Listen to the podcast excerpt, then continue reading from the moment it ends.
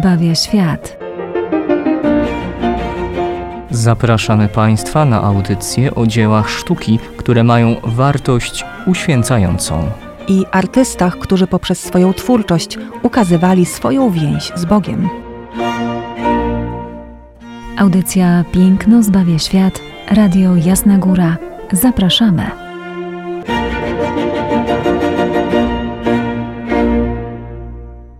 Witamy Was gorąco, drodzy radiosłuchacze, w audycji Piękno zbawia świat. Ojciec Tomasz Mordziałek i Izabela Banaszewska. Dzisiaj będziemy mieć bardzo rybacko, a wszystko jest dalej w tej przestrzeni ukazywania się zmartwychwstałego uczniom i apostołom. Dzisiaj będziemy spoglądać na scenę biblijną ręką Jacopo Tintoretto, a jest to scena, jest to wydarzenie, gdy Jezus objawia się uczniom na Morzu Galilejskim, czy Jeziorze Galilejskim. Możemy sobie to przypomnieć, to jest wtedy, kiedy przygotowuje im śniadanie i pyta się Piotra, czy kochasz mnie, ale my troszeczkę wcześniej będziemy się przyglądać wydarzeniom biblijnym, a dokładnie jakim, zamieńmy się w słuch, a przybliża nam to święty Jan. A gdy ranek zaświtał, Jezus stanął na brzegu. Jednakże uczniowie nie wiedzieli, że to był Jezus. A Jezus rzekł do nich: dzieci, macie coś do jedzenia? Odpowiedzieli mu: nie. On rzekł do nich: zarzućcie sieć po prawej stronie łodzi, a znajdziecie. Zarzucili więc i z powodu mnóstwa ryb nie mogli jej wyciągnąć. Powiedział więc do Piotra ów uczeń, którego Jezus miłował: to jest Pan. Szymon Piotr, usłyszawszy, że to jest Pan, przywdział na siebie wierzchnią szatę, był bowiem prawie nagi, i rzucił się w pław do jeziora. Pozostali uczniowie przypłynęli łódką, ciągnąc za sobą sieć z rybami. Od brzegu bowiem nie było daleko, tylko około 200 łokci. Te 200 łokci, o których wspomina święty Jan, to żeby dobrze przybliżyć, to nie są miary współczesne, to mniej więcej około 120 metrów, więc możemy sobie to w miarę dobrze wyobrazić, jeśli chodzi o odległość. Dokładnie. Licząc, że łokieć to około 58, tak, centymetrów. Dokładnie. Według miar wówczas stosowanych. Drodzy Państwo, nasz dzisiejszy obraz nosi tytuł Chrystus nad Morzem Galilejskim. Jego autor, jak ojciec wspomniał, Jacopo Tintoretto, znany Państwu już malarz, słynny farbiarczyk. Dlaczego tak go nazywamy? To w ogóle malarz XVI-wieczny, wenecki, jeden z prekursorów manieryzmu. Bardzo ważny dla nas malarz. Dlaczego farbiarczyk? Pamiętamy. Otóż miał niebywałe wyczucie koloru. Był świetnym rysownikiem, posługującym się taką linią, taką kreską jak Michał Anioł, ale też był bardzo dobrym kolorystą, więc można powiedzieć malarz, kolejny malarz doskonały. Wśród manierystów było ich naprawdę wielu, bo kładli nacisk nie tylko właśnie na doskonałą formę rysunkową, ale także i na wysublimowany kolor. No i teraz spójrzmy na ten nasz obraz. Jest naprawdę niezwykły. Zastosowanych jest tutaj bardzo dużo zabiegów, więc żeby wszystkie je wymienić, o wszystkich powiedzieć, spójrzmy najpierw na całość tego przedstawienia. Gdybyśmy chcieli określić, do jakiego gatunku należy ten obraz, no to co możemy, ojcze, powiedzieć? Pejzaż ze sztafarzem, marina. Ciężko coś tutaj wymyślić, prawda? Widzimy sytuację nawiązującą do Biblii, do fragmentu, który ojciec przeczytał, kiedy Chrystus po swoim zmartwychwstaniu ukazuje się uczniom. Oni idą łowić ryby. Generalnie Piotr mówi o tym, że idzie łowić, i inni uczniowie, wśród nich jest też kilku apostołów, mówią: idziemy i my z tobą. Jest ich 7 na łodzi. To wiemy z przekazu biblijnego i tak też mamy na naszym obrazie. Łódź, na niej 7 mężczyzn. Zobaczmy, że już patrząc, jak gdyby pierwszy raz rzucając okiem na nasz obraz, On jest namalowany z bardzo ciekawej perspektywy. Pamiętajmy, że nasz autor jest manierystą, więc tutaj nie będzie prostych rozwiązań. Tutaj będą rozwiązania skomplikowane i wymagające od nas większego zaangażowania. Chrystus jest ukazany po lewej stronie obrazu. Może jeszcze zacznijmy od tego, że obraz jest w formie leżącego prostokąta, a więc skłania to zazwyczaj artystów, takie ułożenie obrazu, do malowania pejzażu. Wtedy artysta miał większe pole popisu, prawda? Umiejscawiał sobie tam postać, więc można by było powiedzieć, że jest to faktycznie marina, ale ze sztafarzem, czyli z akcentem na postać ludzką. No dobrze. Mamy Chrystusa stojącego po lewej stronie naszego obrazu i w oddali przedstawiony pejzaż marinistyczny, ukazujący głęboką toń morską i w tych falach morskich łódź z 7 mężczyznami. Rzeczywiście, na pierwszym planie Jezus w pozycji takiej, to jest tak naprawdę takie ujęcie entre quatre, tyłem. Widzimy troszeczkę z profilu twarz. Wyciąga dłoń, a dokładnie palec. To, co nam się rzuca od razu, co nas bije po oczach, to to, że nie zgadzają nam się, drodzy Państwo, proporcje stojącego blisko nas Jezusa ogromnego i postaci mężczyzn na łodzi. Wiemy oczywiście o tym, że łódź jest oddalona o około 120 metrów. Wszystko w porządku, ale spójrzmy nawet na te filigranowe postacie uczniów na łodzi, na tę niewielką łódkę, która jest smagana wiatrem, utrzymuje się ledwo na tych falach, które są naprawdę wzburzone, tego Morza Tyberiackiego, czy też Jeziora Galilejskiego, bo znamy je pod jedną i pod drugą nazwą. Znamy ten akwen. Zobaczmy, że nad wszystkim dominują kłębiące się chmury. Wszystko to daje, ojcze, scenerię prawdziwie bajkową. Zgadza się? Mi to z bajką się osobiście nie kojarzy.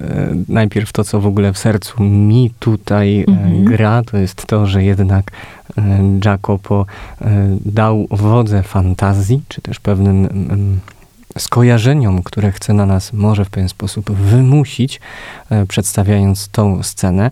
Ze względu na to, że gdy wczytujemy się w tekst, no to nie zgadzają nam się przecież w sumie tak naprawdę niektóre parę rzeczy. Tak. Dokładnie. Nawet zaczynając od Jezusa, gdzie ewangelista Jan mówi nam, że on stoi na brzegu, a tu, gdy widzimy, on nie jest na brzegu, a kroczy po wodzie. Po jeziorze. Tak, dokładnie. Mało tego, nie tylko kroczy, drodzy Państwo, po wodzie. Spójrzmy na to, bo moglibyśmy oczywiście pomyśleć, w porządku, ale cały obraz jest nam ukazany z perspektywy jednak brzegu, prawda? Po naszej prawej stronie jest wyraźny, wysoki brzeg. Tylko że po jednej i drugiej stronie Jezusa to nie jest brzeg łagodny, gdzie Jezus mógłby sobie wejść i delikatnie moczyć palce w wodzie, tak? Nie, absolutnie nie. Zobaczmy, że tu jest głęboki, wyraźnie głęboki brzeg, stromy dość, a zatem Chrystus kroczy po głębokiej toni morskiej. I to już nam się przestaje zgadzać z przekazem ewangelicznym, który mówił, że Chrystus stał przy brzegu. On stoi przy brzegu, ale w głębokiej wodzie. To widzimy na pewno na tym obrazie. I widać, że kroczy w stronę uczniów. Oczywiście. To nie jest statyczna postawa, ale jednak tak. Jego stopy są w ruchu. To, co nam się nie zgadza, w mojej opinii, to jest postawa Piotra, gdzie Jan wspomina o tym, że on wrzucił się w pław, a tu widzimy, że Piotr wpatrzony w Jezusa po prostu wychodzi z tej łodzi, jakby chciał do niego po prostu podejść. A to nie jest człowiek, który pełen emocji, entuzjazmu, tego, że rozpoznał i widzi swojego mistrza. Fakt podał mu o tym, to jeden z apostołów, umiłowany uczeń, czyli sam Jan. On go pierwszy rozpoznał.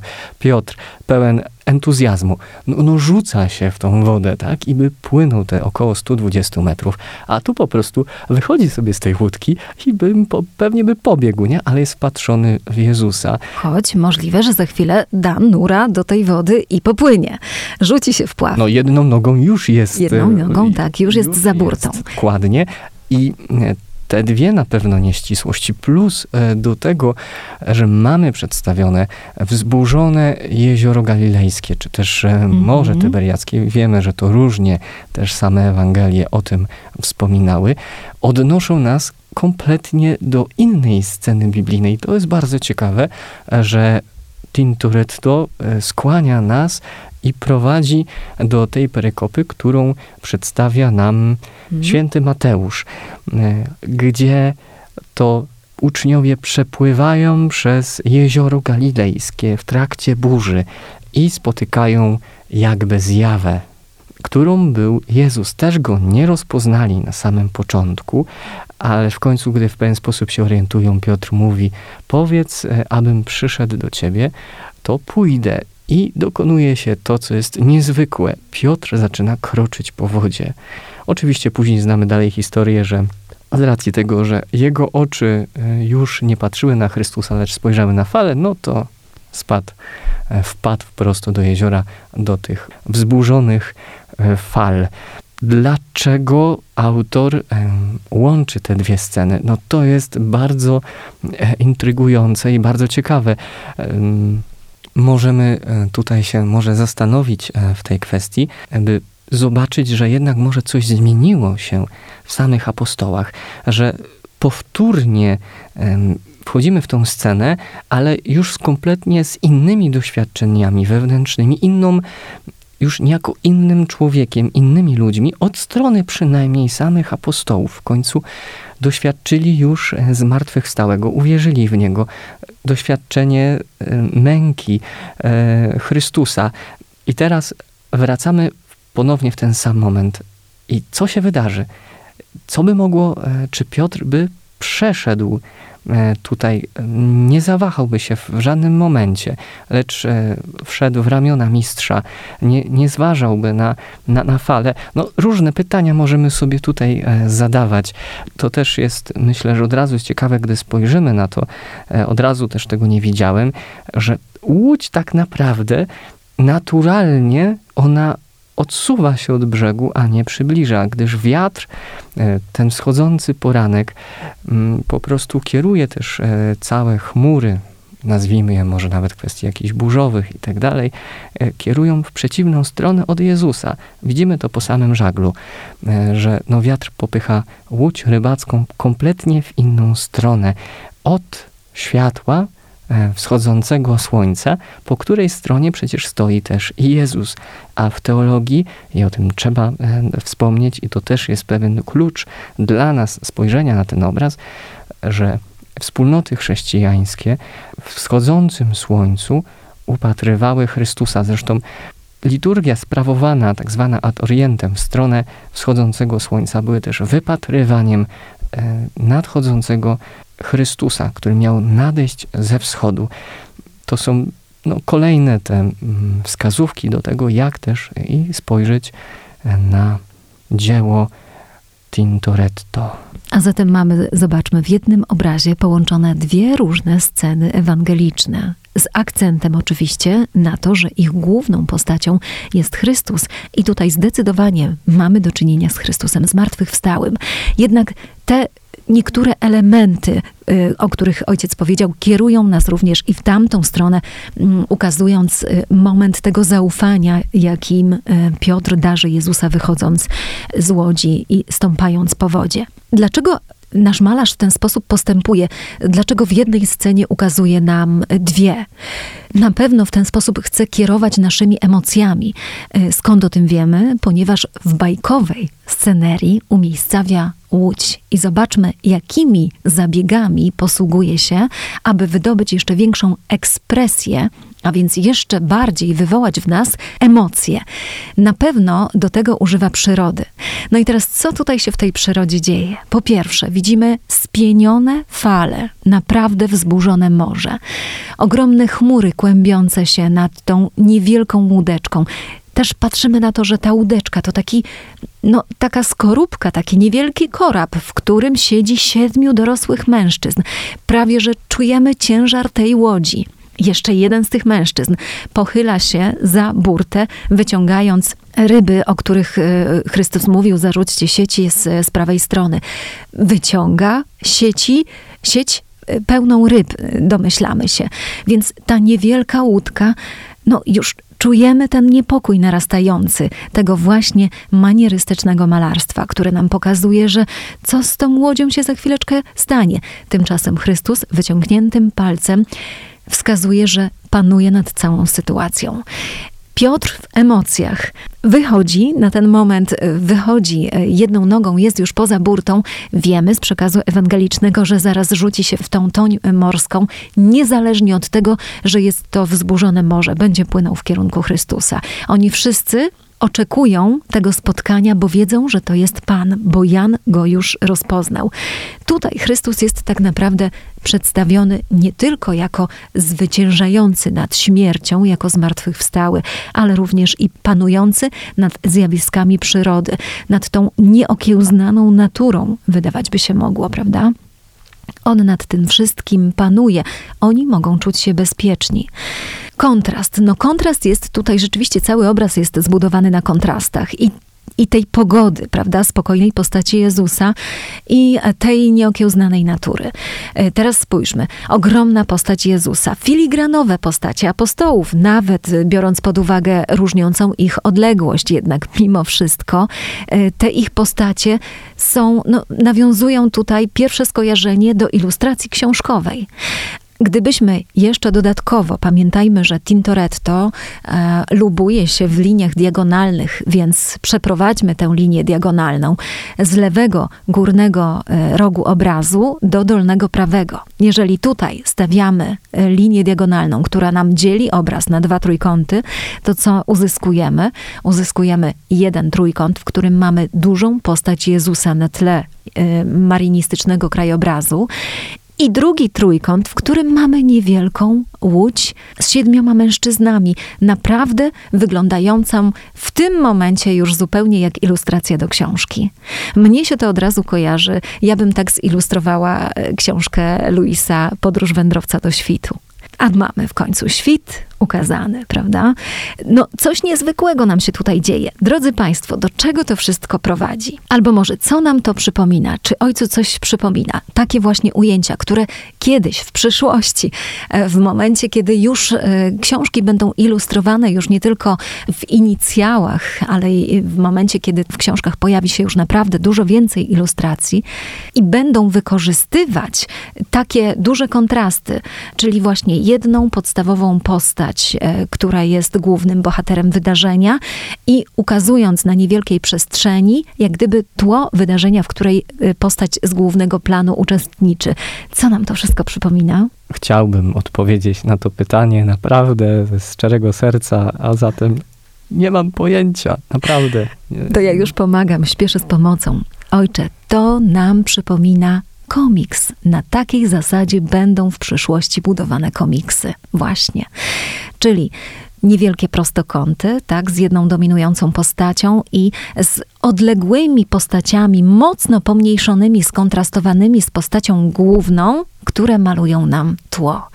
Tutaj Tintoretto, proszę zobaczyć, jak daleko sięga w przód, jak ląduje z całą tą swoją interpretacją, zresztą niezwykłą i bardzo brawurowo potraktowaną interpretacją, łączącą dwie sceny biblijne w jednej. Można też powiedzieć, że w pewnym sensie ilustruje nam książkę. Książką tą jest Biblia, prawda? Tylko że właśnie maluje ją w taki szczególny sposób, który to później autorzy ilustracji książkowych wykorzystają.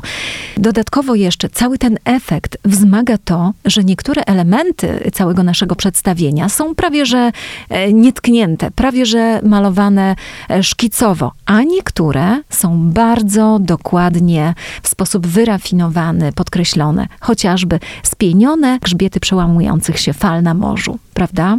Czy też kłębiące się chmury. Natomiast same szaty Jezusa bardzo szkicowo. Liście, mamy tutaj jakieś elementy krajobrazu. Ten krajobraz, widzimy, że tutaj ten brzeg jeziora kompletnie nie jest dla autora ważny. Ważne było tylko to, że Jezus jest w pobliżu brzegu. Ale te elementy dekoracyjne, spienionych grzbietów fal jak najbardziej są ważne. Więc znowu ten element, który prowadzi nas do ilustracji książkowej. To jest niezwykle ciekawe. To jest oczywiście taki zabieg, który tutaj wprowadza Tintoretto. Pejzaż ze sztafarzem, jak najbardziej. Obraz ten, na który spoglądamy, wcale nie jest małym obrazem, bo jego wymiary to 117x169 cm. Więc gdybyśmy stali przed nim, to wrażenie, o którym w tej chwili mówię, byłoby jeszcze większe. Ogromnego kontrastu pomiędzy postacią Jezusa i postaciami uczniów właśnie znajdującymi się w Łodzi. Zupełnie niezwykłe. Estetyzacja, misterne zabiegi, które tutaj wprowadził. No taki wdzięk, prawdziwie manierystyczny wdzięk w oddaniu przede wszystkim dzikości przyrody, prawda? Diagonalna linia zastosowana dodatkowo. No niespotykana dotąd siła wyrazu wprowadzona w taki dość subtelny sposób. Ogromny dynamizm, no i też bardzo dobry, dynamiczny rysunek. W pewnym sensie odnajdujemy tutaj także i efekty teatralne, bo to wszystko gdzieś w taką rzeczywiście bajkę nas wprowadza. Stąd to porównanie właśnie do Wędrowca, do świtu trzeciej części cyklu książek Lewisa, Opowieści z Narni. Niezwykłe jest to, co stworzył dla nas tutaj w tym obrazie Jacopo Tintoretto. Jednocześnie niezwykłe jest również to, że wchodzi on w myśl biblijną, mianowicie jaką? Wspomnieliśmy, że odnosi nas on do tego wydarzenia, gdy kroczy Jezus po jeziorze i Piotr udaje się do niego. To są zapewne i gdy on czytał ten fragment Ewangelii, który dzisiaj nam on przedstawia, to właśnie kojarzyło mu się to wydarzenie z jeziora Tyberiackiego, inne, które też przedstawia Ewangelia.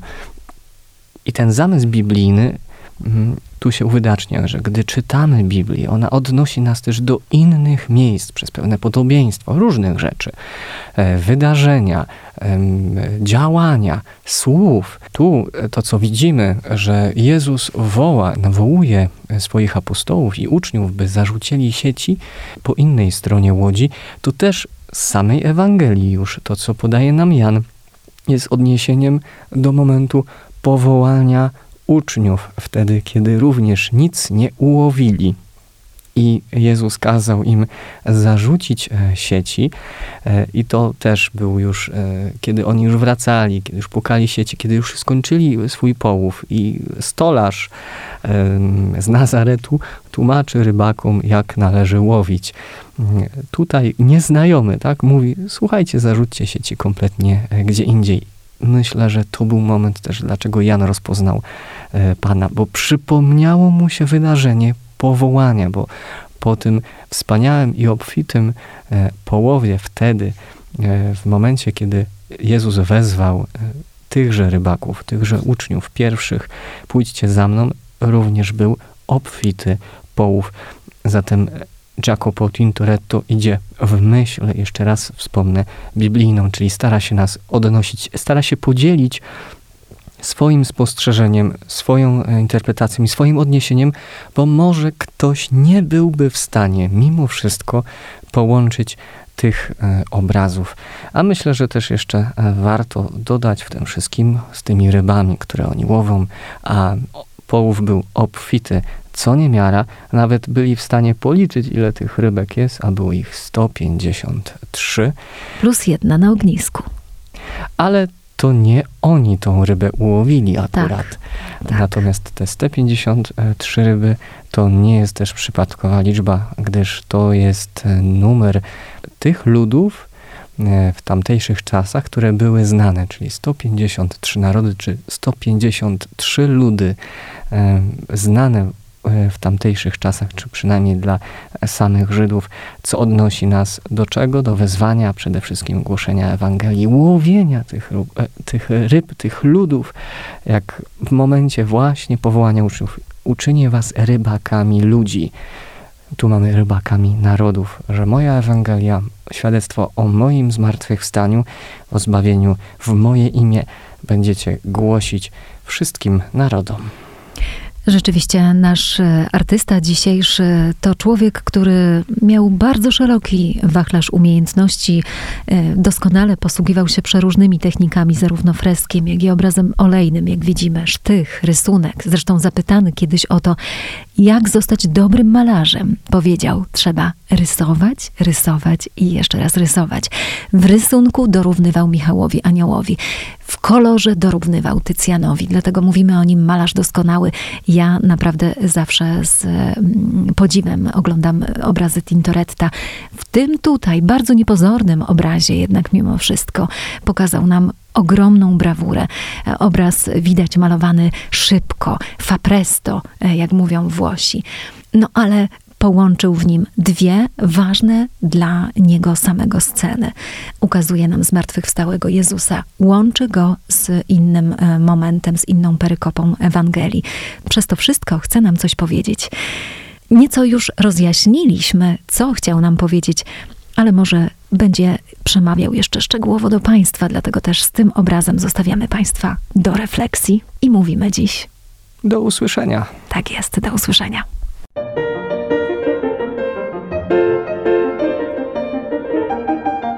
Piękno zbawia świat.